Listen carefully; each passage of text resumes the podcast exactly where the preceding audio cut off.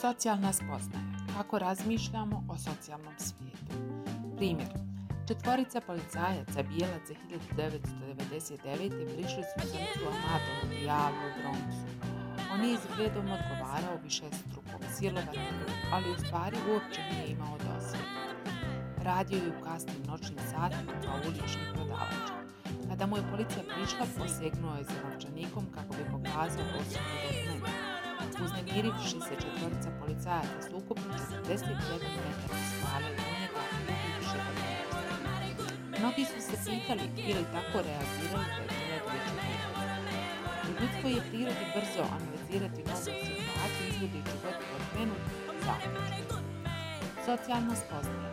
Kako ljudi misle o sebi u socijalnom svijetu ili kako odabiru, tumače, pamte i koriste socijalne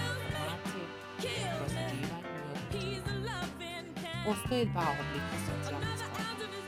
Jedan je brzi i automatski, policijski službenici kada su vidjeli dijalog da postiže za nečim, otvorili su paljbu postupajući bez razmišljanja, svjesno pomišljanja o tome da su njihove predpostavke i.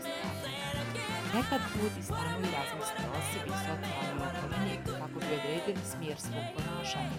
To je drugi oblik socijalne spoznaje, koji se naziva kontrolirano razmišljanje. Ono je namirno i u njega se ulaže više. Često su automatski kontrolirani oblici socijalne spoznaje vrlo dobro usklađeni. Ljudi imaju i automatske pilote koji motre njihovu okolinu, izvode zaključke i usmjeravaju njihove ponašanje i ponašanje. A ponekad prevladavaju ovaj automatski oblik mišljenja i analiziraju situaciju polako. Sa površno razmišljanje. Zamislite da se nađeš u novoj situaciji i svaki put moraš polako i namjerno razmisliti o tome. Na primjer, upoznali ste se sa novom cimericom te se ispričate na 15 minuta kako bi analizirali sve što ste saznali i zaključili da li vam se sviđa. Slično i sa odabirom hrane Bilo bi iscrpljujuće. Umjesto toga, vjerovatno je to da kada ste upoznali vrlo, vrlo brzo ste stvorili dojam Niste morali izvaditi komad papira, zapisati misli, analizirati sve prinosove i. Te ste stvari znali odlučiti jer ste koristili automatsku analizu svoje cimerice temeljenu na vašim prosudbama i poznavanju svijeta. Automatsko mišljenje, razmišljanje koje nije svjesno, namjerno, voljno i u koje se ne ulaže napor, a automatizam možemo definirati kao mišljenje koje zadovoljava sve ili većinu ovih kriterija. Automatsko mišljenje po schemama Ljudi kod automatskog mišljenja brzo stvaraju pretpostavke na osnovi onoga što su vidjeli ranije. Razvijaju teorije koje im pomažu u tumačenju stvarnosti. Ove teorije zovu se scheme. Spoznajne strukturirane cjeline koje ljudi stvaraju kako bi organizirali svoje znanje o nekoj temi ili u području i koje utječu na informacije koje ljudi uočavaju, o kojima misle i koje pamte. Kada se prvi put susretnimo s ljudima, brzo stvaramo pretpostavke o tome kakve su osobe, koristeći se schemama, spoznajnim strukturama koje nam omogućuju da organiziramo ljude po kategorijama. Pojam scheme je širok. Obuhvaća pretpostavke i znanje o mnogim stvarima, drugim ljudima, nama samima, socijalnim ulogama i određenim događajima. One sadrže naša temeljna znanja i dojmove. Kada se scheme primjenjuju na socijalne grupe, spol, rasu, govori se o stereotipima.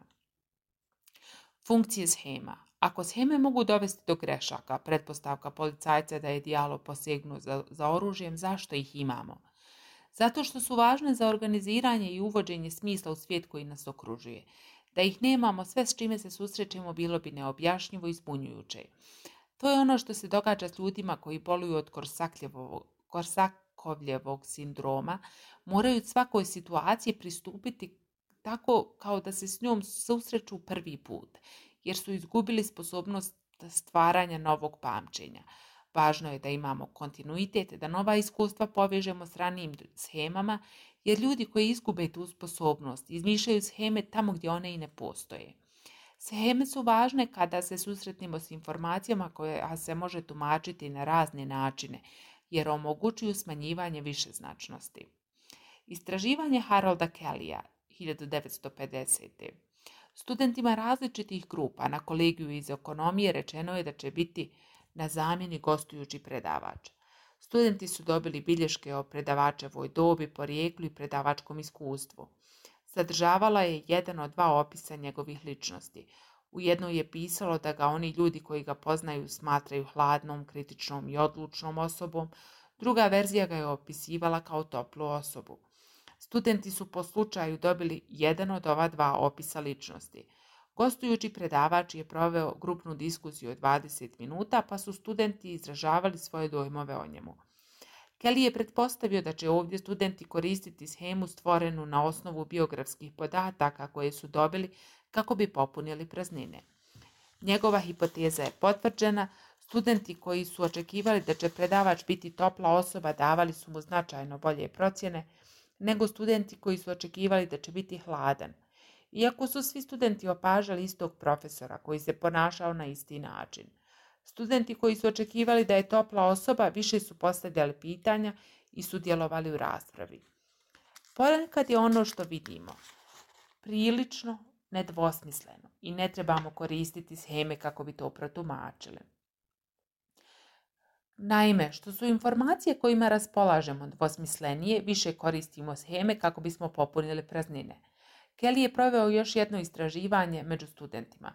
Gostujući profesor je bio umišljen, to se vidjelo iz njegova ponašanja, što je relativno nedvosmislena osobina, pa se studenti nisu trebali osloniti na svoje očekivanje kako bi popunili praznine. Procijenili su prodavača neskromnim i u toploj i u hladnoj situaciji.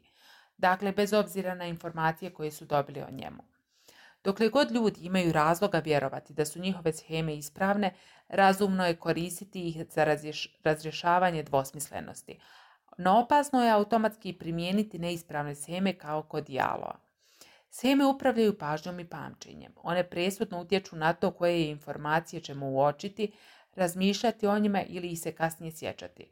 Ako vidite člana nekog društva kako se ponaša smireno, ozbiljno i pristojno, ta će informacija biti u neskladu s vašom schemom, pa u većini situacija ćete ju zaboraviti, ignorisati ili čak ne primijetiti. Sheme djeluju kao filteri, ne propuštaju one informacije koje su kontradiktorne ili nekonzistentne s tonom koji prevladava. Ponekad činjenica može biti toliko nekonzistentna sa shemom da je ne možemo zanemariti ili zaboraviti. Ako sretnemo člana životinske kuće kako je aktivan za povišenje dobne granice o konzumiranju alkohola na 25 godina, on očito odstupa od naše sheme, pa će nam se njegovo ponašanje usjeći u misli. Pitat ćemo se kako je on uopće ušao u životinski klub kad se bavi drugačijim temama. Ljudsko pamćenje ima sposobnost rekonstruiranja, pa ljudi često praznine ispunjavaju informacijama u skladu sa svojim schemama – na primjer, ne sjećamo se tačno šta se dogodilo u nekoj situaciji, ali se sjećamo prisutnih informacija koje smo uočili i obratili pozornost na njih vođeni svojim schemama i onih koje nikada nisu bile tamo, nego smo ih ne znajući kasnije dodali. Primjer, pitate li ljude koja je najpoznatija rečenica iz filma Casablanca, reći će play it again Sam. No nije. Naime, rekonstrukcije u pamćenju nastoje biti u skladu sa schemama koje ljudi imaju. Istraživanje Linde Carley 1999. godine. Studionici u istraživanju pročitali su priču o Barbari i njenoj vezi sa Jackom. U jednoj eksperimentalnoj situaciji priča završava da je Jack zaprosio Barbaru, a u drugoj da ju je silovao. Nakon dva tjedna ispitanici su pristupili testiranju. Pročitali su nekoliko podataka i trebali procijeniti jesu li se oni zaista pojavili u priči. U situaciji prosjedbe ljudi su bili skloni pogrešnom dosjećanju detalja u skladu sa schemama o prosjedbi. Jack je htio da ona upozna njegove roditelje, donio je buket ruža i tome slično. Nijedan od ovih detalja se nije spomenuo u priči, ali su ljudi bili skloni vjerovati da jesu. Ljudi koji su čitali o situaciji silovanja pogrešno su se dosjećali detalja koji su u skladu sa schemama o silovanju. Jack je volio popiti, nije bio popularan kod žena. Ljudi su ispunili praznine u svom pamćenju s detaljima u skladu sa schemom, što upućuje da s vremenom schema postaje čvršća i otpornija na promjenu. Koje scheme će se primijeniti? Dostupnost i udešenost.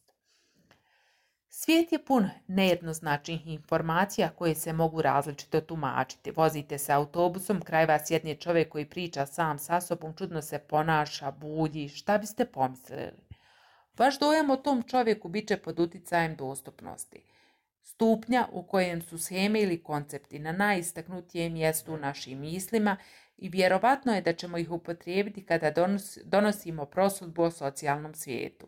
Postoje dvije vrste dostupnosti. Kao prvo, neke sheme mogu biti trajno dostupne zahvaljujući prošlom iskustvu. Na primjer, postoji povijest alkoholizma u vašoj porodici, osobine alkoholičara će vam biti lako dostupne, povećavajući mogućnost da će vam ta osobina pasti na pamet kada razmišljate o ponašanju čovjeka u autobusu. Ako poznajete psihičkog bolesnika, tada će misli o njegovom ponašanju to jest ponašanju karakterističnom za psihičke bolesnike biti dostupnije, vodeći vas ka drugom zaključku. Drugo, osobine mogu postati trenutno dostupne zbog više prozaičnih razloga. Što god mislili ili radili prije susreta s nekim događajem, može udesiti osobinu, učinivši je dostupnijom i time vjerovatnijom za upotrebu u tumačenju tog događaja. Neposredno prije nego što je do vas jeo čovjek, već spomenuti, čitali ste knjigu o pacijentima u psihijatrijskoj bolnici. Kako se u vašoj svijesti bile dostupne misli o psihičkim bolesnicima, pretpostavit ćete da je taj čovjek psihički bolesnik.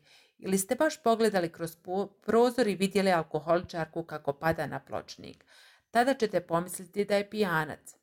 Ovo su primjeri udešavanja procesa kojim nedavna iskustva povećavaju dostupnost neke scheme, osobine ili pojma.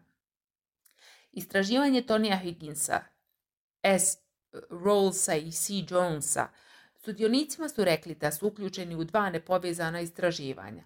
Prvo je bilo istraživanje percepcije gdje su ispitanici trebali prepoznati različite boje dok u isto vrijeme pamte listu riječi. Drugo ispitivanje je bilo o čitanju s razumijevanjem. Trebali su pročitati odlomak o osobi po imenu Donald i zatim izraziti svoje mišljenje o njemu. Mnogi Donaldovi postupci bili su dvosmisleni, te ih se moglo tumačiti na pozitivan i negativan način. Na primjer da je upravljao čamcem, a ne zna mnogo o tome. Može mu se dati pozitivan predznak, da je avanturističan kao i negativan, da je pretjerano odvažan. Istraživači su pronašli, kao što su i očekivali, da je to ovisilo o tome jesu li pozitivne ili negativne osobine bile udešene i dostupne. U prvom ispitivanju istraživači su podijelili, podijelili ljude u dvije grupe i dali im različite riječi koje su morali upamtiti. Oni koji su upamtili avanturističan, siguran u sebe, stvorili su pozitivan dojam o Donaldu. Oni koji su, koji su prethodno upamtili lako uman i umišljen, stvorili su negativan dojam. Nije samo pamćenje pozitivnih i negativnih riječi utjecalo na dojam koji su ljudi stvorili o Donaldu. U drugim uvjetima sudionici su upamtili riječi koje su također bile pozitivne ili negativne, kao uljudan ili neuljudan. Nove osobine nisu utjecale na njihov dojam jer se nisu mogle primijeniti na Donaldovo ponašanje. Misli moraju istovremeno biti i dostupne i primjenjive da bi mogle djelovati kao udešavajući podražaj, utječući na naše dojmove o socijalnom svijetu. Udešavanje je dobar primjer automatskog mišljenja, javlja se brzo, nenamjerno i nesvjesno. Kad prosuđuju druge ljude, obično nisu svjesni da primjenjuju pojmove i sheme o, kojima su prethodno razmišljali. Udešavanje se može javiti čak i onda kada su riječi prezentirane toliko kratko da ih ne možemo svjesno prepoznati. Barg i Pietre Monaco kratko su na ekranu pokazali riječi vezane uz neprijateljstvo, neprijateljski zao, neutralne, voda, između, ali tako brzo da su ljudi vidjeli samo bljesak svjetla. Zato im su čitali o osobi čije se ponašanje može, a i ne mora tumačiti kao neprijateljsko. Trgovac je pokucao na vrata, ali ga Donald nije htio pustiti. Ljudi su interpretirali Donaldovo ponašanje u terminu prethodno udešenih osobina. Oni koji su vidjeli neprijateljske riječi, tako su i Donalda procijenili, a oni koji su vidjeli neutralne puno manje. Izvanredno je to što se dogodilo, jer ljudi uopće nisu znali da su vidjeli riječi što podržava ideju da je udešavanje automatski i nesvjesni proces. To će potaknuti pitanje prijetnje subliminalnog utjecaja. Sheme se mogu održati nakon što su se pokazale netočnima. Razlog zbog kojeg su sheme toliko moćne jeste taj što mogu stvoriti svoj vlastiti život čak i kada se pokažu nevaljanima. Lee Ross, Mark Lepper i Michael Hubbard proveli su istraživanje. Ispitanici su dobili kup kartica na kojima su bile stvarne i izmišljene oproštajne poruke. Zadatak je bio da pogode koje su stvarne, pod pretpostavkom da se ispituje utjecaj fizioloških procesa na odlučivanje. Nakon svakog pokušaja, eksperimentator je govorio jesu li pogodili ili ne, otkrivajući tako da su prilično dobri u ovom zadatku, Zapravo su pogodili 24 od 25 kartica, što je bolje od prosječnog uratka koji iznose 16 pogodaka. Tada eksperimentator objasni da je proučavao utjecaj uspjeha i neuspjeha na fiziološke reakcije. Spoznaju da je povratna informacija bila lažna, to jest bili su slučajno raspoređeni uzorak kojem je trebalo reći da su tačno pogodili 24 kartice, bez obzira koliko su stvarno tačnih odgovora dobili. U drugoj situaciji ispitanicima je rečeno da su pogodili samo 10 od 25 tačnih odgovora, što je lošije od prosjeka. Svima je eksperimentator postavio pitanje da predvide koliko bi tačno odgovora pogodili u drugom testu. Ovisno o situaciji stvorili biste šemu da ste ili vrlo dobri ili vrlo slabi u zadatku. Ali šta se događa kad je dokaz za tu schemu opovrgnut? Oni koji su primili povratnu informaciju o uspjehu su i dalje mislili da su tačno pogodili više kartica i da bi bili bolji u sljedećem testu nego ljudi koji su primili povratnu informaciju o neuspjehu. Kad ih se pitalo kakvi bi bili na sljedećem testu, uspješni su rekli da bi bili bolji nego što su rekli neuspješni sudionici. Ovaj rezultat naziva se efektom ustrajnosti. Nalaz da vjerovanje ljudi o sebi i socijalnom svijetu ostaju postojana i nakon što je dokaz u prilog ovim uvjerenjima opovrgnut. Kada su ljudi primili povratnu informaciju, objasnili su sebi zašto rade tako dobro ili loše, dosjećajući se dokaza iz prošlosti koji su bili u skladu s njihovim uratkom. Na primjer, doista dobro uočavam stvari, evo jučer sam prvi uočio da je Maja depresivna.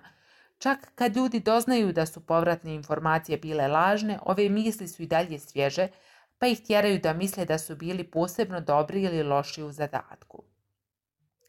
Ostvarivanje naših schema, samoispunjavajuće proročanstvo. Ljudi kada se susretnu s novim dokazom ili opovrgnu stari nisu toliko skloni ispravljanju svojih schema koliko bismo očekivali. Međutim, nisu ni pasivni primatelji informacija. Često se ponašaju u skladu sa svojim schemama i čineći to mogu izmijeniti stupanj s kojim su njihove sheme potkrepljene ili pobijene. Zapravo svojim ponašanjem prema drugima nehotice mogu učiniti da se njihove sheme pokažu tačnima.